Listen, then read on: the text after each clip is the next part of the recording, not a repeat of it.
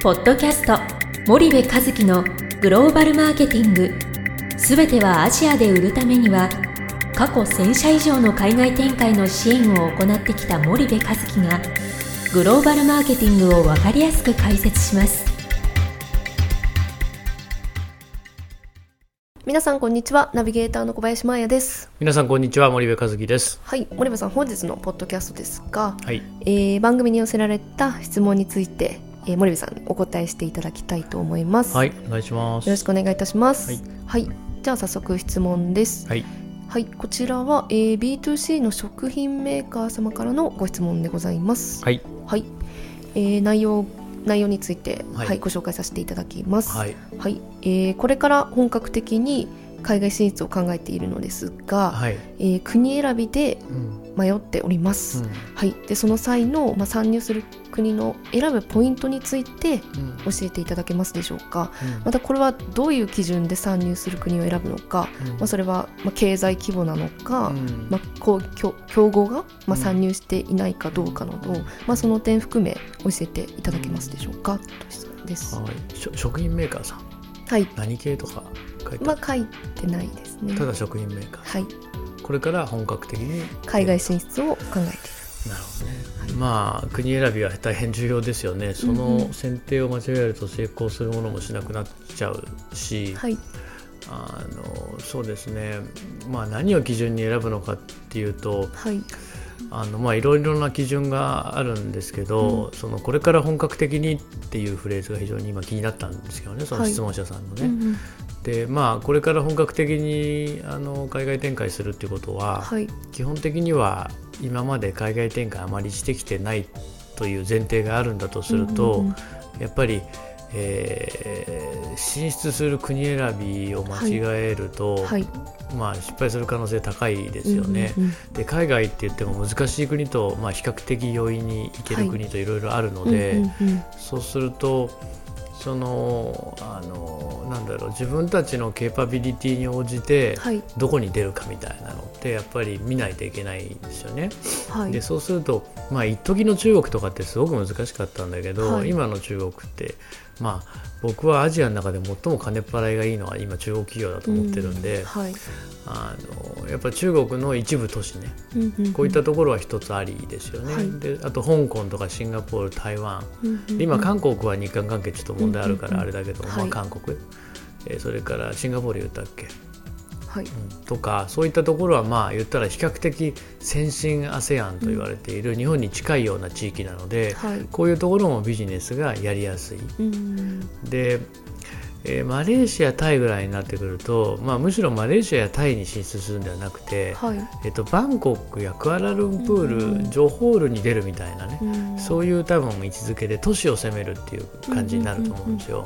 でこれから本格的で過去に、まあ、海外進出をしたことがないんであれば、はい、まあまあ、本当は VIP ベトナムとかインドネシアとかフィリピンが今後ね、うんうん。ポテンシャルが高くて、はい、成長が非常に大きく見込まれてて、まあ、人口が億単位でしょ、はい、あ SMT はシンガポールマレーシアタイは数千万単位だから、うんまあ、全然その数の原理で10倍以上変わってくるっていうことは、まあ将来性がね、えー、と VIP の方が高いんで、うん本当はそういうところを狙うべきなんだけど、はい、まあ、VIP に行くと食品メーカーじゃない、まあ、だいぶ苦しいと思うのね、うん。まあ、TT の攻略とかするとかしないとかっていうのも出てくると思うんだけども、そういう意味でももう TT ってのは伝統行為ねはい、なのでだいぶ難しいのでやっぱりそういう国は避ける、はい。でメコン経済圏なんてもう絶対ありえないし、うん。インドとかももうもう全然ありえないと思うのね、だってビギナーだからね。はい、だそういう自分たちの社内のその経営資源、はい、えーもしくはケーパビリティで、うんうん。やっぱり容易な国容易じゃない国っていうのを決めていく、うんうんうん。でそうするとそのどそそれが一つの観点ですよね。うん。要はあの日本にマーケットが近いっていうことは自分たちの商品をそのまま変えずにある程度の調整だけで持ち込めるっていう国じゃないですか。うんその要は裕福度が自分たちに近いわけなので、うんなんだけど、メコンとか VIP とかベトナム、インドネシア、フィリピンに行くともうローカライズをしていかないといけないですよね、うん製品そのものも。でそれをいきなりやるっていうのはなかなか多分そのこれから出るっていう、はい。で多分これから出るってことは僕大手じゃないと思うんだよね。その大手とかうん中堅とかも書いてないと思うんだけど、はいはいはい。中堅の食品メーカーじゃないかと思うんだよね。大手はもうみんな出てるから、うん。でそうするとうんと輸出になるでしょ？次の観点が輸出でビジネスをすることになると思うのね、うん。いきなり現地に生産工場を作って減産減販するっていうね地産地消しようって話じゃないわけだと思うのよ、うん。でそうするとやっぱり輸出でやっていくと、うんうんで輸出でやるってことは値段が上がるってことなので、はい。そうするともうそれこそ本当に国を選ばないといけない、うん。あの値段上がるものをね、はい。ベトナムで輸出品売るってもう売れるとこ限られちゃってるわけですよ。売れる置ける棚が限られちゃってインドネシアもそうだしフィリピンもそうなのではい。やっぱり台湾とかもシンガポールとか、えー香港とか、うん。そういうとこを狙っていく、まあ、香港も今ちょっとも揉めてるけどもね、はい。そういうのは一つですようね。ん。でもう一つがあと食品ってレギュレーションが、まあ、あるので、はい。えーあの FDA の認可取らないといけないとか、うん。そのイングリデンツの問題が非常にややこしくなるので、まあ、医薬品とかに比べたら全然楽なんだけども、はい。半年1年かかるんですよ、うん。いろいろね。なのでであとその放射能の問題でもうすぐあの全部うまくあの解禁になると思いますけど、はい。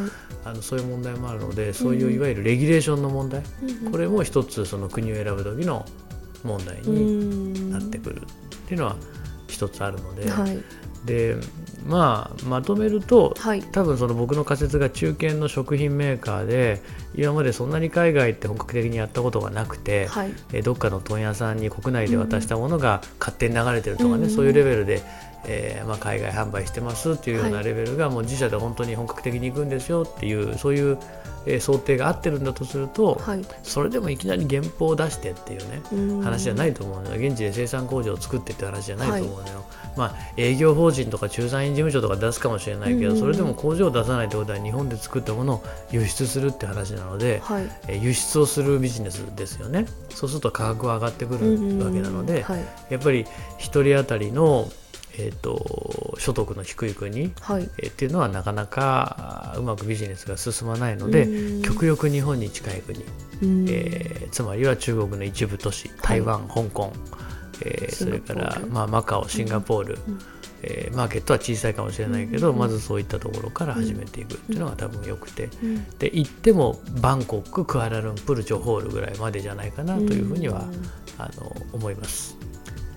わかりまこんなした感じでお役に立ててましたかね？うん。きっとそうお役に立ててたら思います。あそうですか。はい。わかりました。はい、はい。じゃあ以上です。はいありがとうございます、じゃはい。あ本日のポッドキャストはここまでにいたします。はい。リスナーの皆様ありがとうございました。はいありがとうございました本日のポッドキャストはいかがでしたか？番組では森部和樹へのご質問をお待ちしております。皆様からのご質問は番組を通じ匿名でお答えさせていただきます。podcast アットマーク spydergrp.com ポッドキャストアットマークスパイダー grp.com までたくさんのご質問をお待ちしております。それではまた次回お目にかかりましょう。ポッドキャスト森部和樹のグローバルマーケティング。この番組はスパイダーイニシアティブ株式会社の提供によりお送りいたしました。